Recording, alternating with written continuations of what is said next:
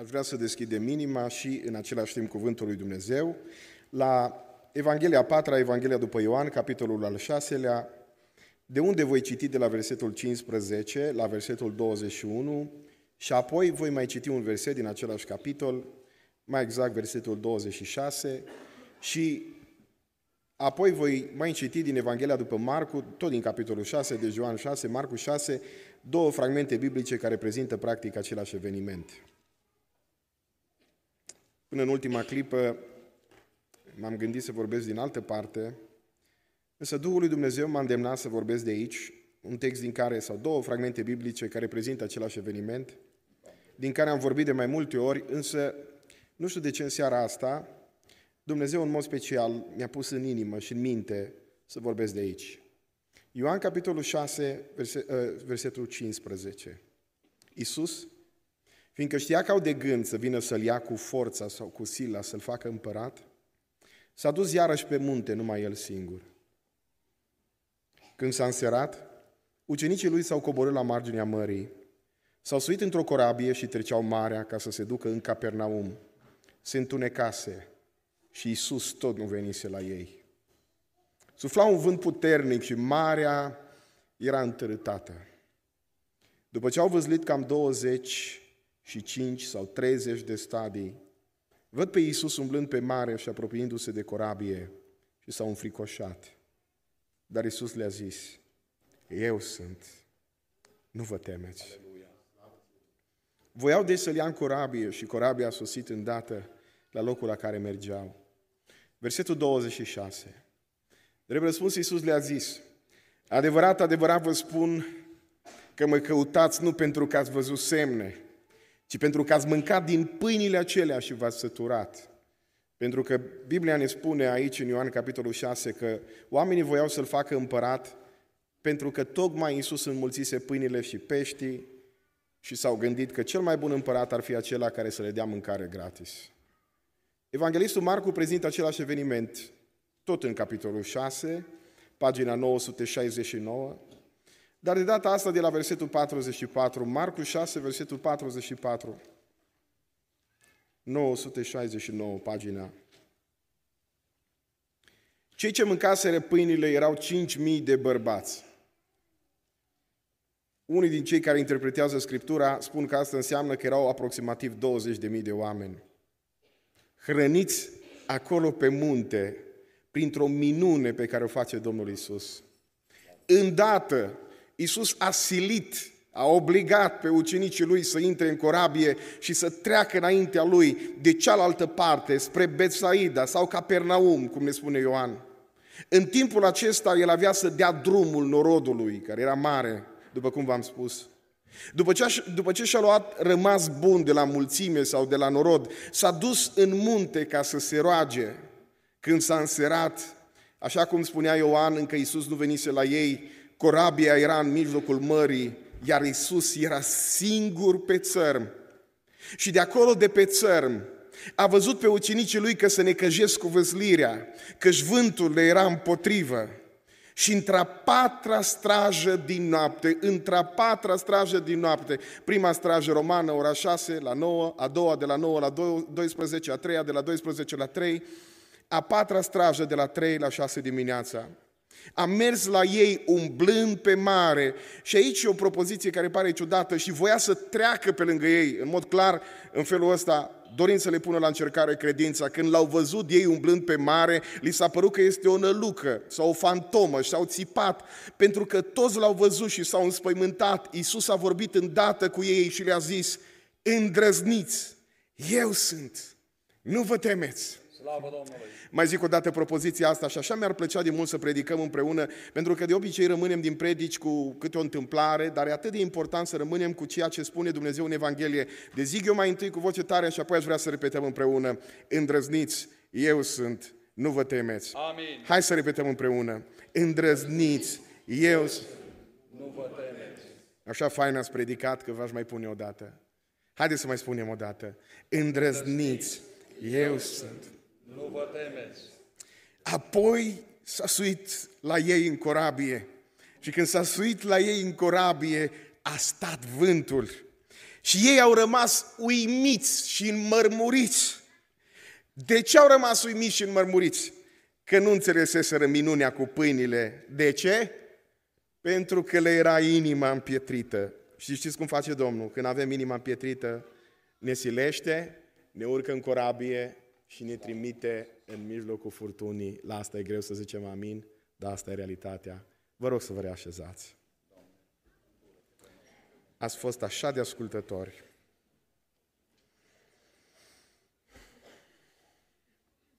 Vă las să respirați puțin. Poate că am fost prea implicat în citirea textului, dar pentru mine citirea textului practic înseamnă predică. Cred că e cea mai importantă parte din predică. Așa că vă las să vă așezați, să respirați și apoi să vă concentrați.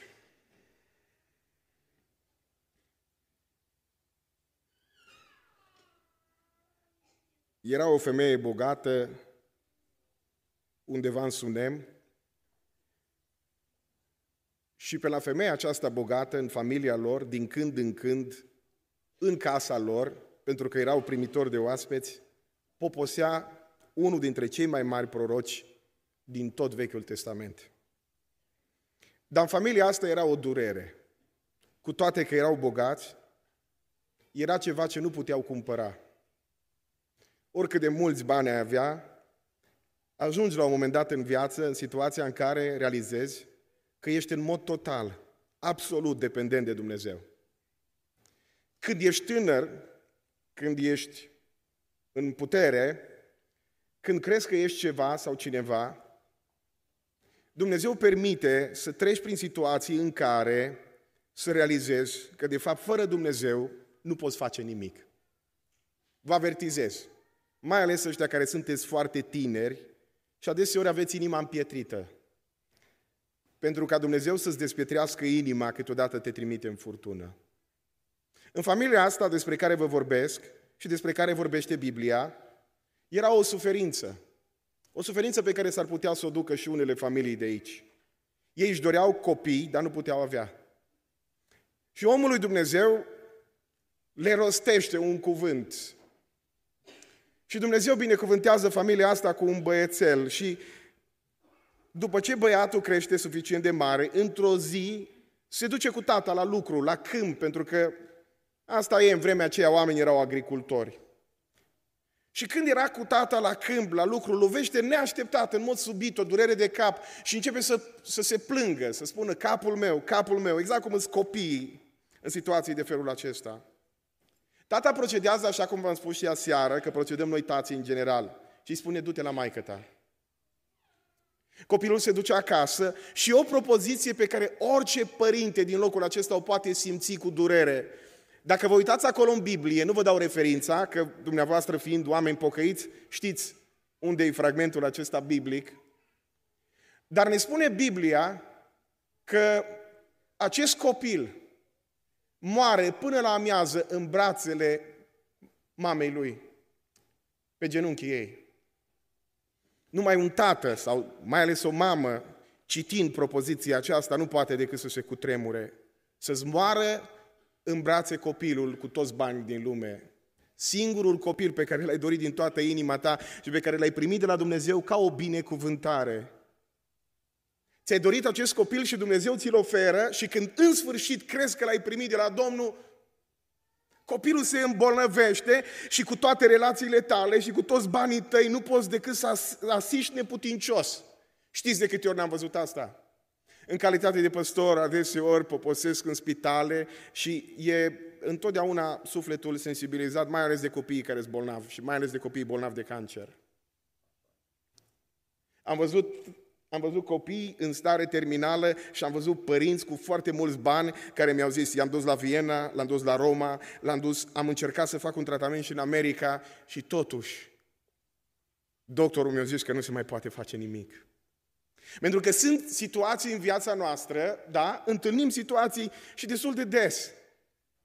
Când înțelegem că oricât de tare ne-am crede, în realitate depindem total de un singur lucru, de puterea lui Dumnezeu. Aleluia. Femeia asta, asistă neputincioasă la moartea propriului copil, era copilul pe care îl iubea atât de mult. Bărbatul îi vine de la câmp și o vede pregătită, era pregătită să se ducă la muntele lui Dumnezeu, la Carmel. Era locul în care se duceau doar de sărbătorile mari. Acolo era omul lui Dumnezeu. Bărbatul o întreabă, s-a întâmplat ceva? Că nu e nicio sărbătoare specială. Și uitați-vă, stimați frați, femeile au capacitate de îndurare, de suferință mult mai mare decât avem noi bărbați în general. Știu asta și din familia noastră, când uh, tata se îmbolnăvea de cea mai banală răceală, părea că întotdeauna e pe moarte. Nu știu dacă o să vadă predica, sper să nu se supere. Două căciuli, patru, cinci fulare. Mama i-a stat inima pe masa de operație de două ori, dar n-am văzut-o bolnavă. Femeia asta îi zice lui ca să-l protejeze, nu s-a întâmplat nimic, stai liniștit. Îl pune pe băiat acolo în odăița de sus, o odăiță pregătită de ei pentru omul lui Dumnezeu. Pentru că oamenii aceștia nu doar că erau bogați, știți că am ajuns la concluzia că unii oameni sunt bogați tocmai pentru că sunt gârciți. Dar în cazul de față, oamenii ăștia nu doar că erau bogați, erau și generoși. Pentru că au făcut o cameră specială pentru omul lui Dumnezeu, de fiecare dată când trecea pe acolo, odăița de sus era pregătită pentru el. Și femeia asta se duce către muntele Carmel, iar omul lui Dumnezeu o vede de departe și îl trimite pe Gehazi, un personaj interesant. Îl trimite înainte să o întrebe dacă totul e în regulă. El o întreabă și știți ce spune femeia? Uitați câtă putere de îndurare. În general, femeile au o rezistență la suferință mai mare decât avem noi bărbații. Femeia asta îi zice, stai liniștit, totul e în regulă. Până când n-ajunge în prezența lui Dumnezeu și spune Biblia că atunci când ajunge la muntele Carmel, la omul lui Dumnezeu, se prăbușește acolo. Motiv pentru care, aici mai vreau să fac o paranteză, de aceea de cele mai multe ori în biserică vei vedea mai degrabă femei plângând decât bărbați. Femeia asta are o rezistență extraordinară, dar când ajunge în prezența lui Dumnezeu, la fel ca Ana altă dată, nu face decât în rugăciunea ei să-și verse sufletul în fața lui Dumnezeu. Gehazi, omul de ordine, pe care nu l-a pus nimeni om de ordine, mai sunt și din categoria asta, autointitulatul lider la departamentul ordine și disciplină. Dintr-o dată vrea să o ridice pe femeia din situație, de acolo de unde era ea prăbușită, și Elisei, omul lui Dumnezeu, îi zice, lasă-o în pace. Pentru că Dumnezeu nu mi-a făcut de cunoscut până în clipa asta de fapt ce s-a întâmplat cu ea. În clipa asta știu ce s-a întâmplat. Copilul ei este mort. Dumnezeu face o minune, nu mai prezint toată întâmplarea, că nu mai apuc să țin predica. Dumnezeu face o minune și transformă situația asta imposibilă într-o biruință și copilul revine la viață. Aș vrea să spun ție, dragul meu, frate, soră, drag tânăr, ce ești în această zi aici, ce treci printr-o situație imposibilă în viața ta și te gândești, de ce a îngăduit-o Dumnezeu? Câteodată Dumnezeu ne lasă să trecem prin furtună, tocmai pentru că avem inima împietrită. Mă uit peste adunare și mai văd câte un om din ăsta care participă la programe, dar mai mult doarme în biserică sau mai mult stă nepăsător. Și mă gândesc de multe ori, Doamne, prin, prin ce furtună vei îngădui să treacă omul acesta ca în sfârșit să se trezească. Spune Biblia că ucenicii au fost luați de Isus, împachetați, dacă vreți, pus în corabie și trimiși în mijlocul furtunii. De ce? Pentru că nu înțeleseseră minunea cu peștii și cu pâinile și aveau nevoie ca inima lor să fie despietrită. Mă uit peste bisericile de astăzi și tot mai rar văd în bisericile noastre oameni plângând. În schimb, avem o categorie foarte largă de oameni care se plâng. Cred că la capitolul ăsta noi românii suntem campioni mondiali. Cred că dacă eram la înmulțirea pâinilor și peștilor, ne-am fi plâns, bacă pâinea nu-i neagră, nu-i integrală, nu-i destul de proaspătă, bacă peștii nu-s din aia care să ne placă nouă. Și indiferent ce ar face Dumnezeu în viața noastră și oricât de bun ar fi cu noi, totuși ne împietrim inima ca faraon altădată mai departe. De ani de zile e aceeași inimă împietrită, dragul meu, în dreptul tău. Cu toate că Biblia spune că bunătatea lui Dumnezeu ne îndeamnă în mod natural la pocăință, dar realitatea nu e așa. Trebuie să recunoaștem asta. Că în realitate bunătatea lui Dumnezeu pe mulți dintre noi nu face decât să ne împietrească și mai tare. De ce? Ia uitați-vă, cu cât e mai multă prosperitatea, cu atât de inima mai tare.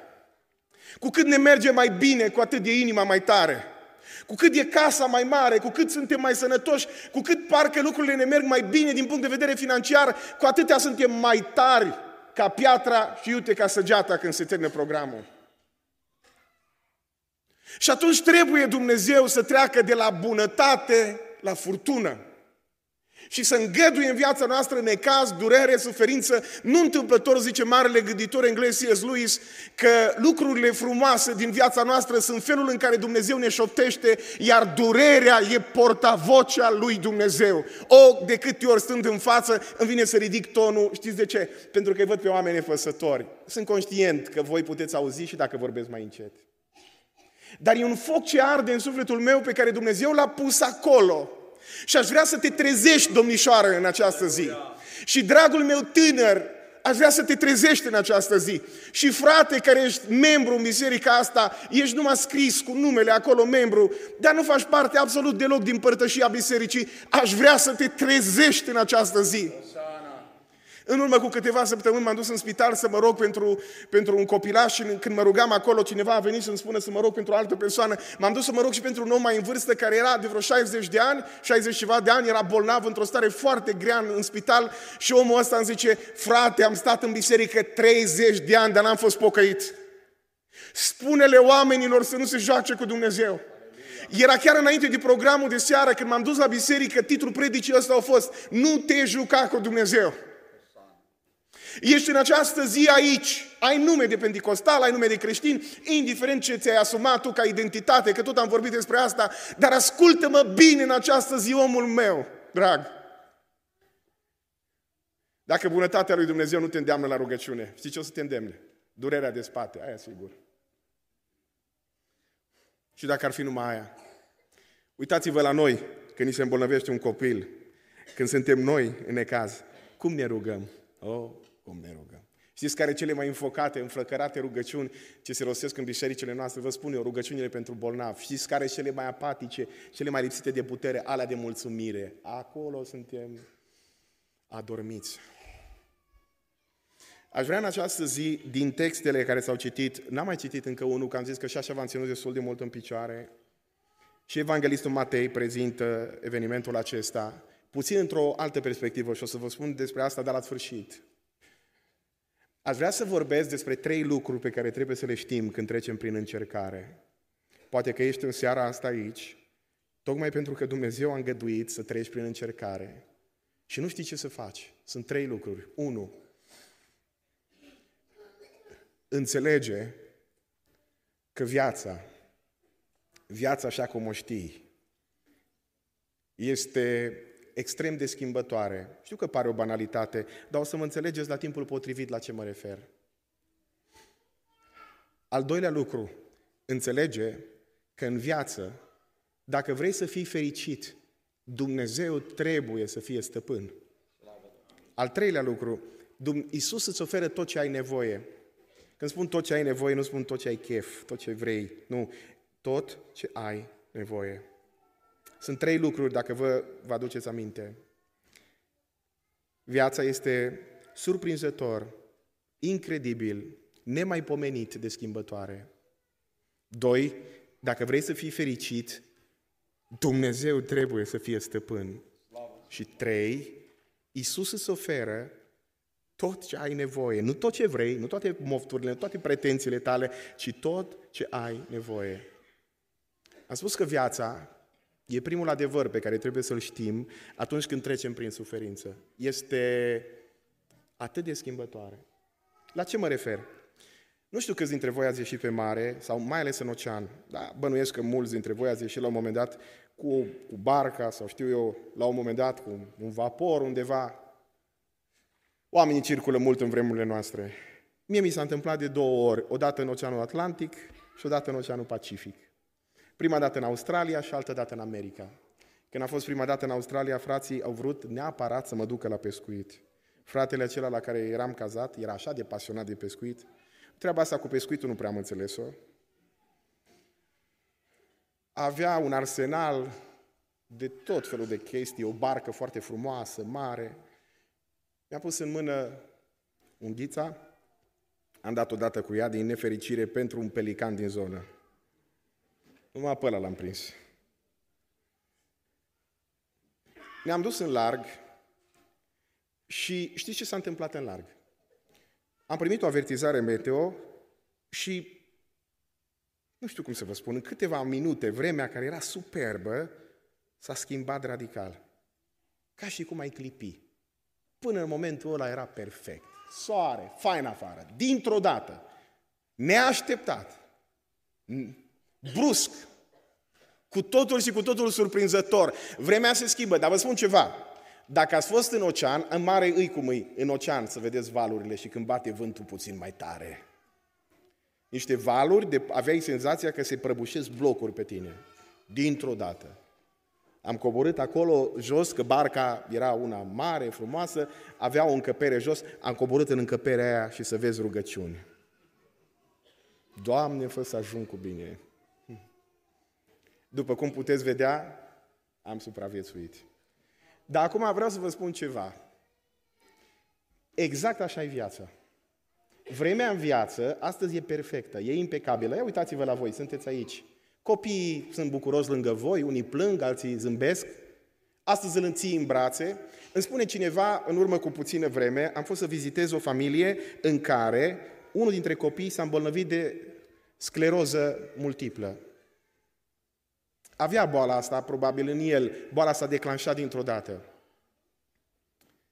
Era înfiorător. Îmi spunea, în urmă cu ceva vreme, copilul ăsta era perfect sănătos. Viața se schimbă dintr-o dată. Un singur telefon, o fracțiune de secundă de neatenție la volan, o vizită la doctor, o analiză pe care o faci într-o secundă, viața ți se schimbă. Și în momente de felul acesta, haideți să vă spun cum stă treaba. Când totul e bine și frumos în viață, avem senzația că întotdeauna va rămâne așa. E adevărat? Când ești tânăr, crezi că nu vei îmbătrâni niciodată. Am niște prieteni care mi-au spus, zice, bă, mă uit în oglindă și parcă semăn tot mai mult cu tata. Cine ar fi crezut? Am un altul care mi-a zis, ăsta e mai grav. Zice, mă uit în oglindă și semăn tot mai mult cu bunicul. Asta nu mai vorbim. Când ești tânăr, ai senzația că nu vei îmbătrâni niciodată. Că bătrânii așa s-au născut, bătrâni. Vorbește cu un copil aici și întreabă tu crezi că vreodată bunicul a fost cum ești tu? Nu, te gândești la asta. El așa s-a născut, bătrân. Când, când totul îți merge bine, financiar, crezi că întotdeauna o să-ți meargă bine. Când familia e în jurul mesei și toți sunteți ok și sunteți bucuroși, sunteți fericiți, ai senzația că viața va rămâne întotdeauna așa. Asta spune natura noastră a oamenilor. Nu ne așteptăm ca dintr-o dată viața să se schimbe. Exact cum se întâmplă cu ucenicii. Pornesc spre mare, marea era liniștită, vremea frumoasă, dar dintr-o dată vremea se schimbă. Și vă mai spun ceva, dragii mei, viața este nedreaptă. Noi ne gândim așa, bă, dar eu am fost credincios, m-am dus la biserică, înseamnă că lucrurile trebuie să rămână bune și frumoase în viața mea. Îți garantez ceva. Nu, nu stau lucrurile în felul ăsta. Dar se mai întâmplă un lucru. Când viața se schimbă dintr-o dată, știți ce se naște în inima noastră? Suferință, răzvrătire câteodată, revoltă și îl întrebăm pe Dumnezeu, Doamne, de ce? Viața e nedreaptă, dar Dumnezeu rămâne drept. Aleluia! Vreau să vă mai zic o dată. Și aș vrea să audă de la cei de, de aici, de pe primele rânduri, până la cei de pe ultimul rând. Viața e nedreaptă, dar Dumnezeu rămâne drept. Aleluia! În momente de felul acesta îl întrebăm cumva supărați pe Dumnezeu. Doamne, unde ești acum?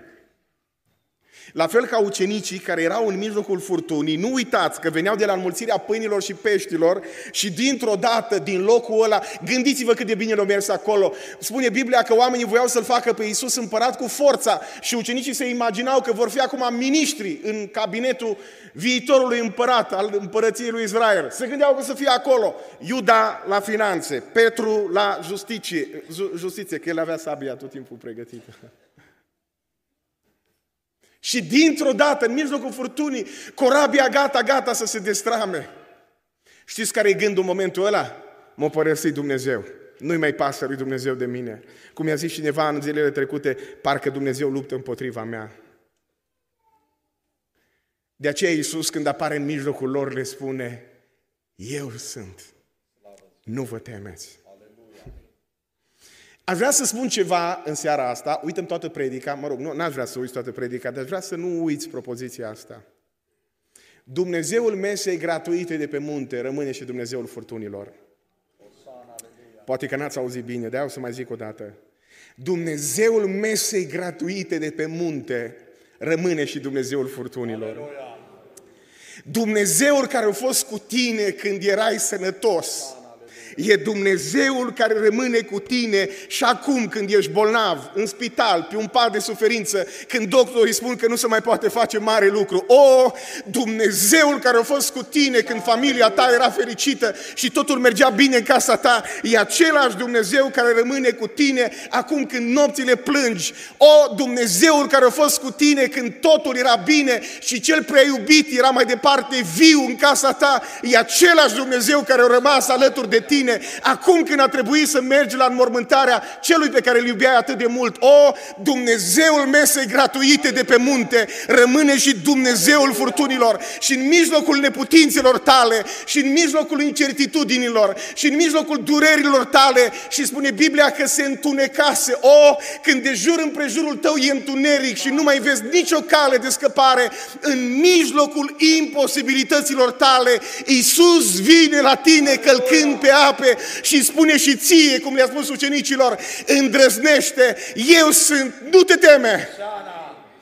O, aș vrea în seara asta să-ți transmiți mesajul acesta din partea lui Dumnezeu și aș vrea să înțelegi, draga mea, și aș vrea să înțelegi, dragul meu, tu care în seara asta ești într-o situație cu care te confrunți, parcă în ultima vreme și te-o lovit așa din plin și nu mai știi cum să o gestionezi și nu mai știi încotro să o apuci și în inima ta parcă e supărat pe Dumnezeu și spui, Doamne Dumnezeule, viața asta nu-i dreaptă pentru că eu, eu, eu la rândul meu am dat, eu la rândul meu am venit la biserică, eu la rândul meu am fost bun cu alții și uite ce mi se întâmplă, alții mă trădează, alții s-au întors împotriva mea, uite ce diagnostic am primit și, și nu mi se pare corect o în seara asta Dumnezeu îți vorbește ție, draga mea, și ție, dragul meu, și îți aduce aminte că Dumnezeul care a fost cu tine când totul era bine în viața ta, e același Dumnezeu care rămâne cu tine acum când pare că toți te-au părăsit, pentru că El rămâne și va rămâne până la sfârșit Emanuel, Dumnezeu cu noi în fiecare zi, slăvit să fie numele Lui. O, viața este imprevizibilă, viața este schimbătoare, ea se schimbă mult mai repede decât ne-am putea imagina. Ea nu se schimbă după dreptate, ea ne lovește în mod brusc și neașteptat, dar în situații de genul acesta ne rămâne o singură siguranță. Siguranța e că Iisus Hristos, Domnul, rămâne temelia vieții noastre. El este stânca vieții noastre. Și atunci când trebuie să înmormântez pe cineva drag, și atunci când am pierdut în mod de drept niște bani pe care poate ar fi, mi se cuveneau, te gândești tu, și atunci când cei de lângă tine te trădează și atunci când cei din familia ta se întorc împotriva ta, în orice situație din viața ta, când marea vieții tale e agitată și se lasă întunericul suferinței și a durerii și a problemelor, în mijlocul acestor situații se aude aceeași voce a Mântuitorului Iisus care spune, îndrăznește, eu sunt, nu te teme. Și zice David odată, ori de câte ori mă tem, Mă încred în Tine, Doamne. Să nu fim ipocriți, toți trăim frica. Frica, frica poate să fie câteodată benefică, bună, ea ne păzește de unele lucruri în viață. Dar când ea pune stăpânire pe viața noastră, vă amintesc și spune Scriptura, noi n-am primit un duc de frică, ci unul de înfiere. Așa cum v-am spus de dimineață, am fost înfiați prin credința noastră în Hristos Iisus, care ne face să strigăm Ava, adică tăticul nostru din ceruri. Tu ai un tătic în ceruri, nu e singur în situația asta. Și dacă ești în biserică, dragul meu sau draga mea, și încă, încă Dumnezeu nu e tăticul tău, pentru că încă tu nu l-ai primit pe Iisus Hristos ca Domn și Mântuitor al vieții tale, ai șansa în seara aceasta să-i spui lui, Doamne, vreau să devii tăticul meu din ceruri. Ce poate fi mai, mai, mai frumos și mai sigur în viața asta decât să spui viața în mâinile Lui? Este punctul 1, punctul 2. E o imagine, e o imagine fabuloasă acolo. Pe vremuri când mergeam la frații romi, la biserici, toți aveau telefon mobil și transmiteau live. Mă mai întrebau, frate, mă, dar te-am văzut nu știu unde. Măi, dar des mergi acolo. Dar eu, de fapt, fusesem doar o dată, dar m-au filmat 100 de oameni. Erau 100 de live-uri. Ziceai că la conferință de presă. M-am gândit ce tare ar fi fost ca în vremea când era Isus să fi fost frații noștri cu live-urile pe acolo. Măcar una din imagini, sunt multe, dar asta aș fi vrut să o văd. Știți care? Asta când Isus spune Biblia că și-a silit ucenicii să urce în corabie. Știți ce înseamnă că îi silește? Îi obligă. E... Acum că l-am văzut aici pe Denis de la institut, mi-a adus aminte că vremea institutului venea rectorul la noi, era alt frate atunci, și zicea 10 voluntari. Tu, tu, tu, tu. Voluntari eram. Opțional, obligatoriu era. Cum faceți voi cu pruncii voștri? Treci la biserică. Da, am de învățat. Fix atunci. Da, mă doare capul. Mă, este o boală, apropo de duminica. Unii frați numai duminica se îmbolnăvesc. Lunea dimineața îi ia harul. La lucru n-ai văzut că se îmbolnăvesc. Dar la biserică sunt niște boli de duminica ciudate. Ce n-aș fi dat să-i văd pe ucenici siliți de Isus? Înseamnă că Isus e obligat. Parcă îl văd pe Domnul spunând, Petre, unde ești? Unde-i Toma? Ăsta de obicei nu prea crede că este ceva. Iuda, băgați-l și pe Iuda. Toți. Ia silit. Asta înseamnă că îi pune cu forța acolo. Ia silit. Vedeți, Biblia nu are cele 10 sugestii, nu are cele 10 păreri, are cele 10 porunci. Dar știți ce e interesant? Că e bine să te silească Dumnezeu. Poate pare, poate pare ciudat să te silească Dumnezeu și să te trimite în furtună. De ce vă zic asta? Pentru că e mai bine să fii silit de Dumnezeu și trimis în mijlocul furtunii decât să mergi de capul tău în locuri în care zici că te distrezi și că îți merge bine. De ce? Pentru că, ascultați-mă, cel mai fericit loc din lumea aceasta este în voia lui Dumnezeu. Amin. Știu că e o nebunie pentru cei care nu sunt pe calea asta a pocăinței. Și dacă sunteți în această zi aici oameni care încă nu-L aveți pe Hristos ca Domn și Mântuitor, vreau să vă spun ceva. Câtă vreme nu trăiți în ascultare de Dumnezeu și de cuvântul Lui, n-aveți cum să fiți fericiți. Vă spun cu, cu durere. Și când spun fericire, nu mă refer la faptul că poți să zâmbești tot timpul, că nu asta înseamnă fericire din punct de vedere biblic. Un echilibru emoțional, o stare de pace și liniște, nu vei găsi în nimic în lumea asta, în afară de voia lui Dumnezeu. Citiți Psalmul 119, n-am nicio problemă să o faceți chiar în timpul predicii. Aveți vreme să-l citiți, că e lung. Și veți vedea că acolo Biblia vorbește despre frumusețea legii lui Dumnezeu și despre cât de bună e legea lui Dumnezeu. De ce? Pentru că atunci când intri în ascultare de Dumnezeu, lucrul ăsta îți aduce pace și liniște. Doamne, dacă știu că sunt în voia Ta, prefer mai degrabă să fiu aici, în mijlocul furtunii. Doamne, prefer mai degrabă să fiu aici pe patul de spital, dar să știu că Tu m-ai trimis acolo. Decât să mă duc în nebunia mea, nu știu pe unde. Mai bine, Doamne Dumnezeule, Pune-mă la fel ca ucenici într-o corabie și trimite-mă în mijlocul furtunii, pentru că cel mai important lucru e să știu că sunt în voia lui Dumnezeu. Da, câteodată mintea mea mă duce pe căi greșite. Da, din cauza alegerilor mele greșite pot să ajung în mijlocul furtunii câteodată. Da, nu există mai mare dușman, că românii tot cântă despre dușmani într-un anumit gen muzical. Nu există mai mare dușman decât poți fi chiar tu, cu deciziile tale greșite. Și e adevărat că poți hotărâ în mod greșit și asta să te ducă la greu, la necaz, la suferință, dar îți garantez ceva. Că nu există mai mare bucurie decât să trăiești în ascultare de Dumnezeu. Treaba asta am înțeles foarte greu. Asta, multă vreme n-am înțeles care e treaba cu legea lui Dumnezeu. Am avut senzația că Dumnezeu pune legi cumva așa, că vrea El, ca să ne testeze nouă credința. Dar El o face spre binele nostru, spre sănătatea noastră, spre fericirea noastră. Pentru că El este tăticul nostru din ceruri. Habar n-am dacă am povestit aici vreodată, da? Nu, nu, n-am povestit. E o întâmplare pe care am spus-o în ultima vreme de multe ori. Într-o biserică pe care am păstorit-o, aveam un frate bătrân care venea cu bicicleta la biserică, tare simpatic.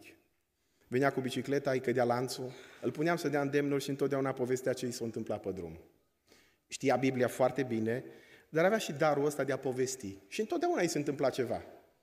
Îi pica lanțul de multe ori. Venea pe lângă bicicletă, ba, câteodată ploua, indiferent de vreme, venea cu o bicicletă nasoală, marca Tohan, nu știu dacă știți voi ce înseamnă asta, ăștia mai bătrâni dau din cap, ăștia mai tineri să uită așa. Acum, oricum eu vorbesc pentru ăștia mai tineri cam repede, da? Domnul să vă dea răbdare.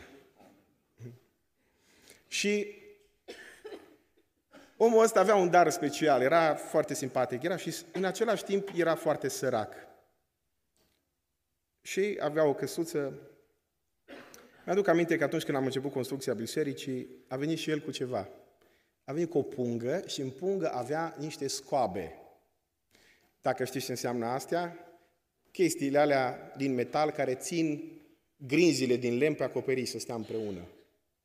Erau din astea la second hand, cel puțin la mâna a doua, dacă nu a treia, îndoite, erau uh, ruginite, dar omul bucuros că poate și el să facă ceva cu o pungă și a venit la mine și mi-a zis, frate păstor, zice, am adus și eu, zice, da, să nu știe nevastă mea, că zice, e cam zgârcită, foarte simpatic. Am o poză ce că murit de mult amândoi. Eu terminasem școala și am învățat la școală că dacă cineva donează bani la biserică, trebuie să știe și nevastă sa, că dacă cumva se răzgândește și vine nevastă sa, după aia probleme. Dar m-am gândit și dacă se răzgândește, îi pot da scoabele înapoi. În plus, ce să fac eu consiliere cu ei? Aveam 26 de ani, ei aveau 85 de ani. Ce consiliere să fac eu cu ei? Deci... Omul simpatic venea cu bicicleta lui, cu punga aia în mână, să uita la mine și cu o voce înceată, prevăzător, de parcă nevastă s-ar fi avut auz la câțiva kilometri.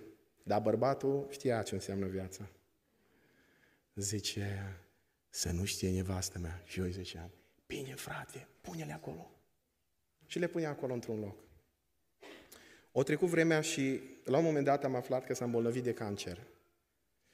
Dar omul avea deja 86 de ani și a zis, nu-mi pasă acum ce-o fi, o fi, eu tratamentul nu-l mai fac.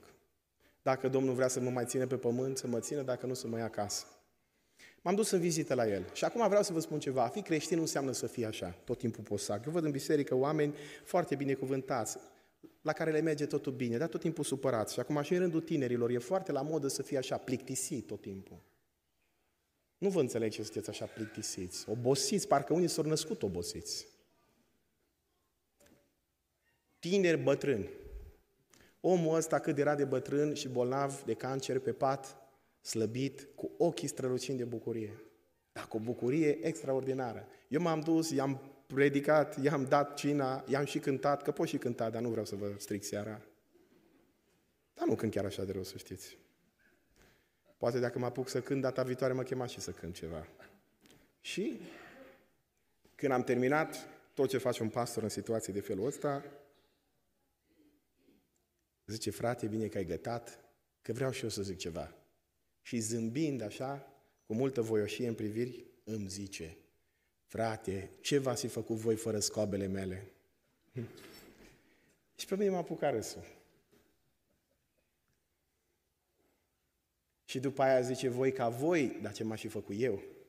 Că eu acum, eu acum o să mor peste puțină vreme și plec din lumea asta și o să mă întâlnesc cu Hristos și când Domnul Iisus o să mă întrebe, tu ce ai făcut pentru biserică, eu o să zic, Doamne, uite-te la acoperiș.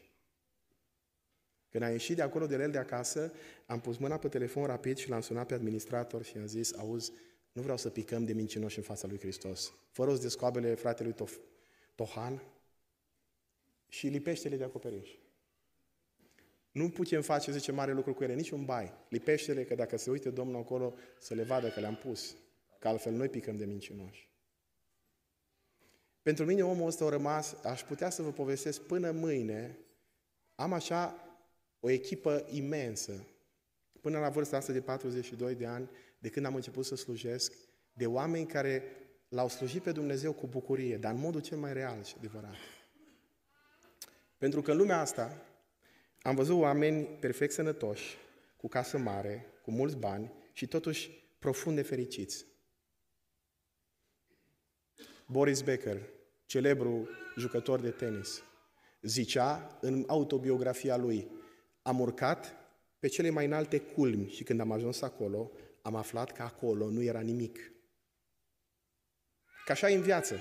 Întotdeauna privim aspirațional, înainte, când ajung acolo, așa de bine o să-mi fie. Și când ai ajuns acolo, nu-i nimic. Dacă o să am mașina aia, așa de bine o să-mi fie. Și o ai mașina aia până ți-o zgârie unul într-o parcare și nu mai nu-i nimic. Când o să am casa aia, să vezi ce bine o să fie. Și când în sfârșit ai luat-o, nu mai e nicio bucurie. Pentru că nu există niciun loc în lumea asta în care să fii cu adevărat fericit în afara de voia lui Dumnezeu. Aleluia. Oricât te zbați, cum zicem noi bihoreni, oricât te-ai strofoca, oricât ai vrea, oricât ai zice, bă, ajung acolo și m-a realizat. Că mulți ați venit în Austria cu gândul ăsta. Mi-a zis unul, să cumpăr o mașină, atât. Fiți de 30 de ani. Mulți au zis să ajung acolo și o să meargă bine. Uite-te la tine, au trecut ani, ai ajuns la 50 de ani, ești departe de ceea ce Dumnezeu ar fi vrut de la tine, să ajungi la 60 de ani sau la 70 de ani. Pentru că cel mai important lucru e să fii în voia lui Dumnezeu. Aleluia. Dar unde să mă duc? În furtuna aia? Dar unde să mă duc? În necazul ăla, în problemele alea? Și vreau să vă garantez ceva. Nu poți fi cu adevărat fericit decât dacă ești în voia lui Dumnezeu. Amin. Oriunde ajunge în lumea asta, de ești în America, de ești în Africa, de ești în Austria, de ești în România, nu există pe fața pământului niciun alt loc în care să fii cu adevărat fericit decât atunci când ești în voia lui Dumnezeu. Motiv pentru care mă duc în spital și văd oameni cântând cântări de bucurie și pe de altă parte mă duc și vizitez oameni acasă la ei și îi văd câteodată triști și mă gândesc, Doamne, omul ăla din spital care știe că va muri e totuși fericit și altul care e multimilionar totuși e nefericit. De ce? Pentru că omul ăla care e sănătos și totul îi merge bine e nefericit. De ce? Pentru că nu se află în voia lui Dumnezeu. Celălalt e în mijlocul furtunii, dar știe că Dumnezeu l-a trimis acolo. Și dacă Dumnezeu te-a trimis în mijlocul furtunii, o, Dumnezeul care te-a trimis, tot El îți va purta de grijă. De acolo, de pe țărmurile cerești, El vede că te necăjești cu copilul tău. El vede că te necăjești cu, cu problemele din familia ta. El vede că, ne, că te necăjești cu problemele tale financiare și când nu mai poți în sfârșit nimic, când, când ajungi la cea de-a patra strajă din noapte, adică după ce ai epuizat toate variantele tale, după ce ai luptat cât ai putut tu să lupți, în sfârșit, în mijlocul neputinței tale, Iisus vine la tine pășind pe ape. Imaginea aceasta a unui Hristos care pășește pe ape e una unui Hristos atotputernic și Dumnezeu, pentru că El ține sub picioarele Lui, adică sub autoritatea Lui, sub puterea Lui, exact lucrul care îți inspiră ție cea mai multă teamă. Da, cancerul e la mâna lui Dumnezeu. Da, problema financiară e la mâna lui Dumnezeu. Da, problema din casa ta e la mâna lui Dumnezeu. De ce? Pentru că El este împăratul păcii care poate pune pace acolo unde psihologul nu poate pune pace, pentru că El este El Shaddai, Dumnezeul atotputernic care poate rezolva ceea ce tu nu poți rezolva, pentru că El este Iahve Rafa, medicul care poate vindeca orice boală, slăvit să fie în numele Lui. Adică El are sub autoritate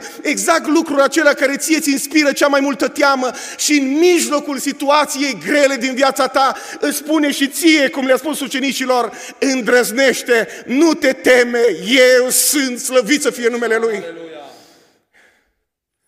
Al treilea punct. Și cu ajutorul Domnului o să mă încadrez în timp. Uh, Iisus îți oferă tot ce ai nevoie. Nu tot ce vrei. E, e diferența. Câteodată ai nevoie și de, și de o palmă. Am, poate părea ciudat ce vă zic. Eu am experimentat asta pe fața mea. Când eram copil, la noi în sat era un supermarket, se numea Cooperativa Agricolă de Producție, un magazin ciudat la care se vindeau tot felul de, de mirce, bomboane și pești, unul, unele lângă altele așezate. Și a, erau niște bomboane foarte tari. Ăștia mai tineri, dacă vă întrebați de ce părinții n-au dantura perfectă, cred că de la bomboanele alea. Era singurul sortiment de bomboane, erau ca sticla. Ziceai că mănânci sticlă, da? Erau dulci. Și bune, zice fratele Marius aici. Și într-o seară eram acasă și a venit bunicul de la coasă și eu eram cu bunica în pat și am început să strig cu o voce de viitor predicator pentecostal, vreau bomboane, vreau bomboane. Și bunicul săracul voia să doarmă și eu strigam, cu cât îl vedeam că el stă mai liniștit, cu atât a strigat mai tare, vreau bomboane, vreau bomboane. Și când în sfârșit răbdarea lui a trecut dincolo de răbdarea Sfinților, s-a ridicat, nu niciodată faza asta, au venit înspre patul în care eu stăteam lângă bunica și au zis, ce-i treabă la pruncul ăsta? Și bunica speriată zice, nu știu, lasă că știu eu ce-i treabă. Și mi-a dat o palmă. N-am mai zis nimic.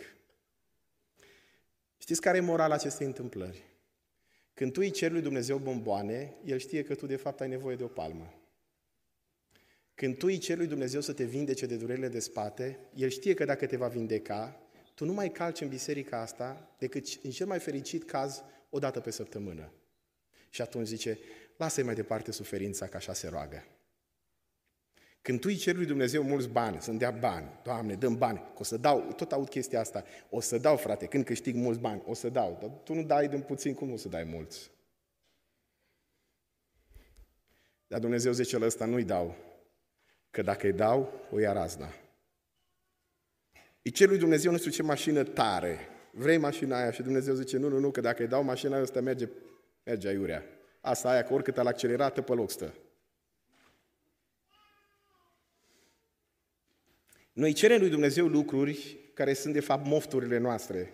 Și Dumnezeu îngăduie durerea, câteodată și necazul. De ce? Ca să ne țină dependenți de El. Pentru că trebuie să recunoaștem ceva. Recunoașteți, eu recunosc împreună cu voi. N-au existat în viața mea momente de rugăciuni mai fierbinte și de post ca în momentele în care mi-a mers rău în viață. Când am primit un diagnostic, când am trecut printr-o situație grea, când n-am mai văzut nicio scăpare, în momentele acelea cu disperare, m-am prăbușit la picioarele lui Hristos și în rugăciune am zis, Doamne, scapă-mă pentru că altfel pierd. Aleluia. Și Dumnezeu, câteodată noi venim la El și oricând ne-a necăjit, spune Biblia că Iisus vede că ucenicii Lui se necăjesc. Vreau să vă spun ceva, lui Dumnezeu îi pasă. Drept dovadă, El vine.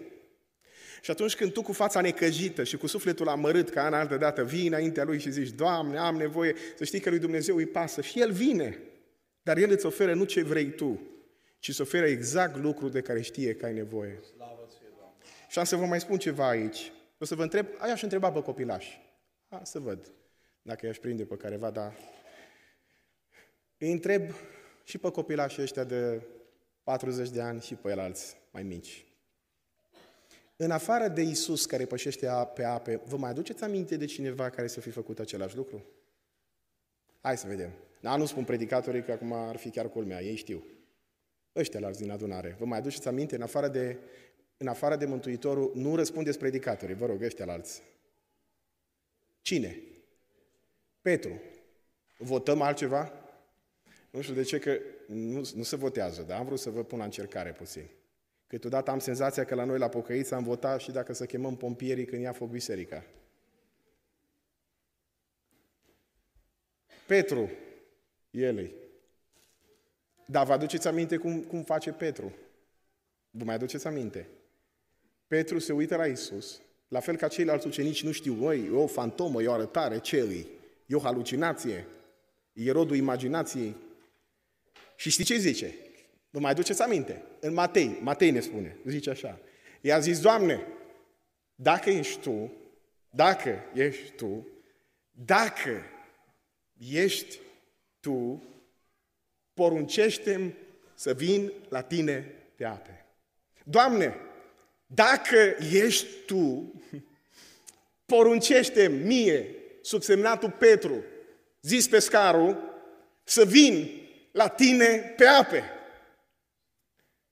M-am tot gândit, eu, eu care am fost, v-am zis, în furtună de două ori, odată în Oceanul Atlantic, odată în uh, Pacific, și am văzut valurile și nu deloc fain. M-am gândit, de unde e ideea asta? Voi v-ați gândit vreodată, de unde e ideea asta? Sigur că marea aia nu era un ocean, dar oricum. De unde a venit ideea asta? De ce vă spun? Că atunci când ești într-o mare învolburată, singurul gând pe care îl poți avea e să ieși în larg. Mai degrabă ai vrei să cobori și să te rogi. Și dacă îți rămâne din barcă doar o bucată de catarg, cu ambele mâini te ții de bucata aia de catar și zici, nu las locul ăsta de aici, că poate mai am o șansă. Și totuși, lui Petru îi trece ideea asta ciudată în minte. Doamne, dacă ești Tu, și ceva. Eu las și barca asta și vin la tine pe ape. Domnul mi-a dat un răspuns la întrebarea asta și am să vă dau răspunsul pe care eu l-am primit. Petru știa un lucru pe care noi de multe ori îl uităm. Că cel mai important lucru în viața asta e să fii cât mai aproape de Isus. Atunci a zis așa. Orice ar fi, Doamne, eu vreau să fiu cât mai aproape de Tine.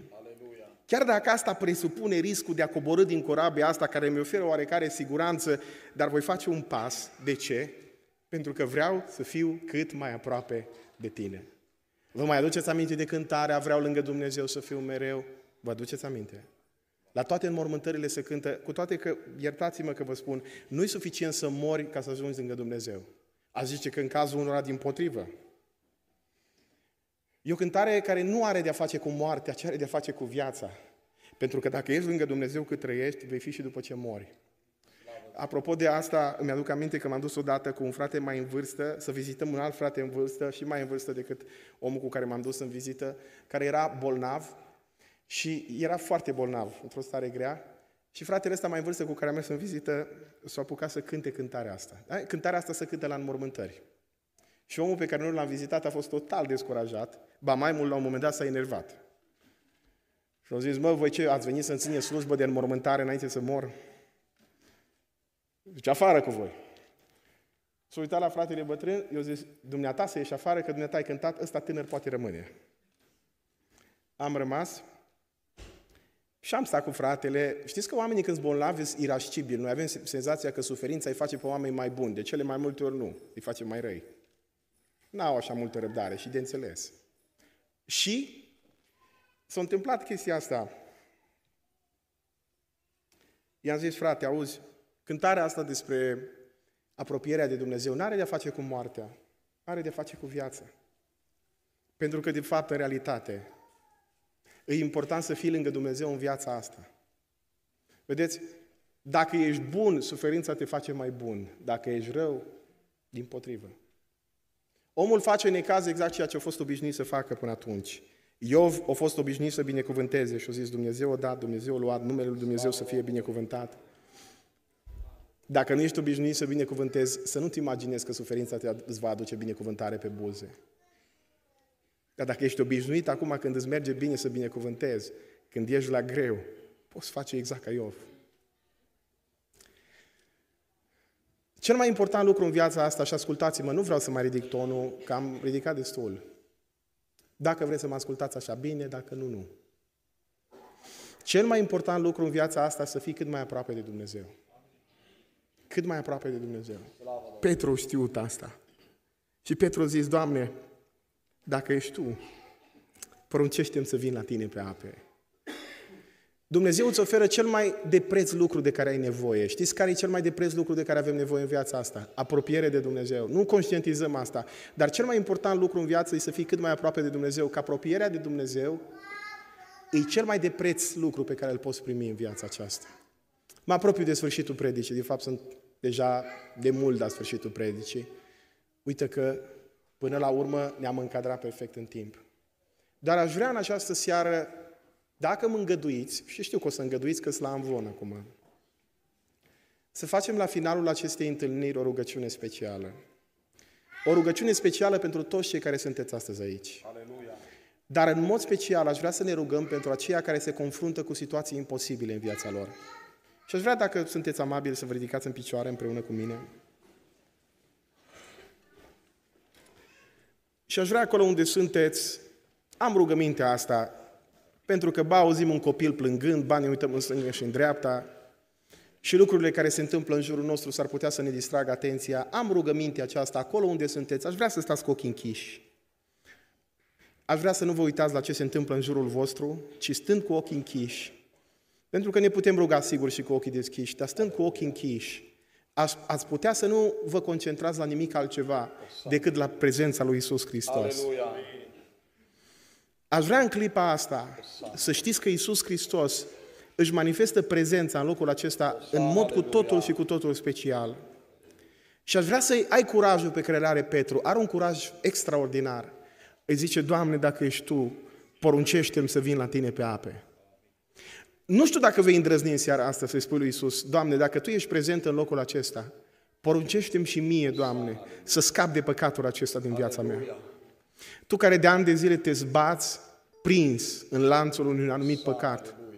Și de atâta mari de vreme lupți cu, cu valurile tentațiilor și valurile tentațiilor te-au doborât. Petru face un pas și încă un pas și încă un pas și la un moment dat se scufundă pentru că se uită la valuri și vântul era împotrivă. Și când se scufundă, strigă către Domnul și zice, Doamne, scapă-mă că altfel pierd. Și Domnul îi întinde mâna și îl salvează, îl scoate dintre valuri. Aleluia. Dacă ești în această seară aici, fii gata să-i spui lui Dumnezeu, Doamne, dacă ești Tu, poruncește-mi să vin la Tine pe ape. Doamne, dacă ești prezent în biserica aceasta, poruncește-mi și mie, Doamne Dumnezeule, să fiu în stare să Te slujesc pe Tine. Aleluia. Poruncește-mi, Doamne, și mie să pot abandona lucrul ăla cu care lupt de multă vreme. Poruncește-mi, Doamne, și mie să fiu gata, să fiu gata să mă sfințesc și să stau la dispoziția Ta. Poruncește-mi, Doamne, dacă ești Tu. Am spus în această zi și frații au spus în locul acesta că în locul acesta e prezent în mod special Dumnezeu.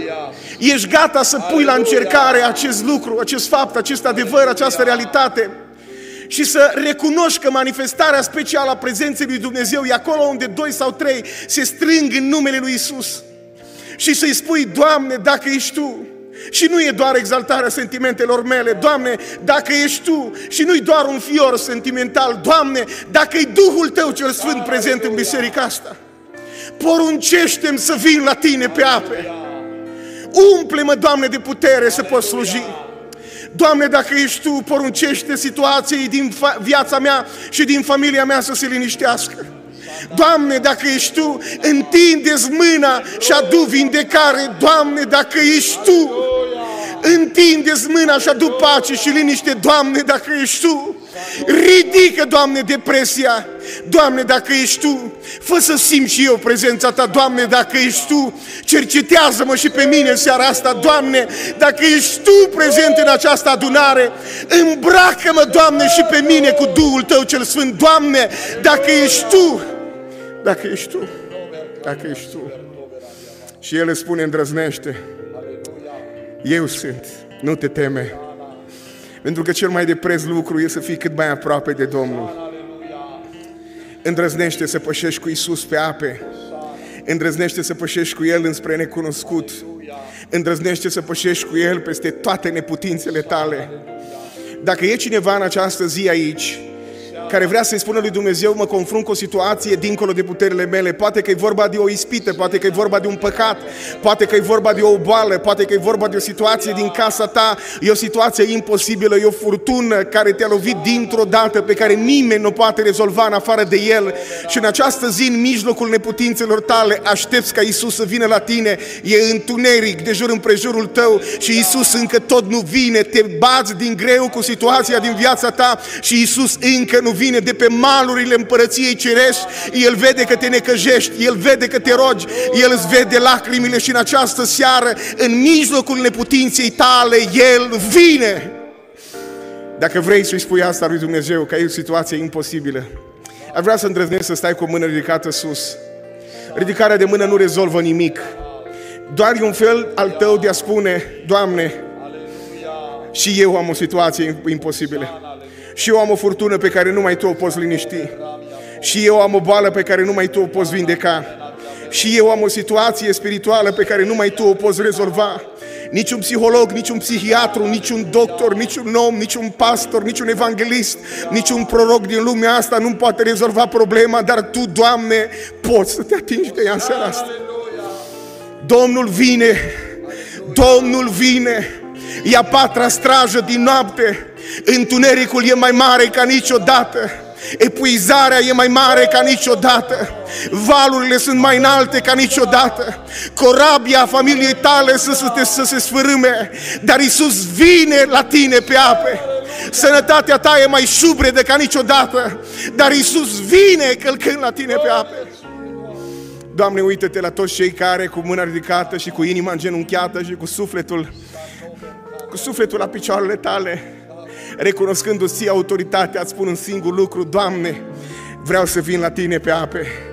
Vreau să mă apropii de Tine cât mai mult, vreau să Te cunosc pe Tine, Doamne, cât mai mult, vreau să fiu cât mai aproape de Tine, vreau lângă Dumnezeu să fiu mereu, oricât de greu ar fi necazul meu, Doamne, oricât de grea ar fi situația, oricât de mare ar fi povara, oricât de imposibil ar fi tentația, Doamne, vreau să fiu lângă Tine, vreau să fiu cât mai aproape de Tine, vreau să simt prezența Ta. Spune lui Doamne, Doamne, Doamne, am nevoie de prezența Ta. Doamne, te rog, atinge-te de toți cei care în această zi tânjesc după prezența Ta, au nevoie, Doamne, de un cuvânt care să le spună, poți în numele meu, te poți ridica în numele meu, au nevoie de atingerea Ta prin Duhul Sfânt, au nevoie ca mâna Ta, Doamne, să ridice. Unii s-au prăbușit sub valuri, unii au făcut deja pasul prin credință, dar din cauza necredinței se prăbușesc. Întindeți, Doamne, mâna și ridică-i, întindeți, Doamne, și mâna și vindecă-i, întindeți, Doamne, mâna și iartă-i.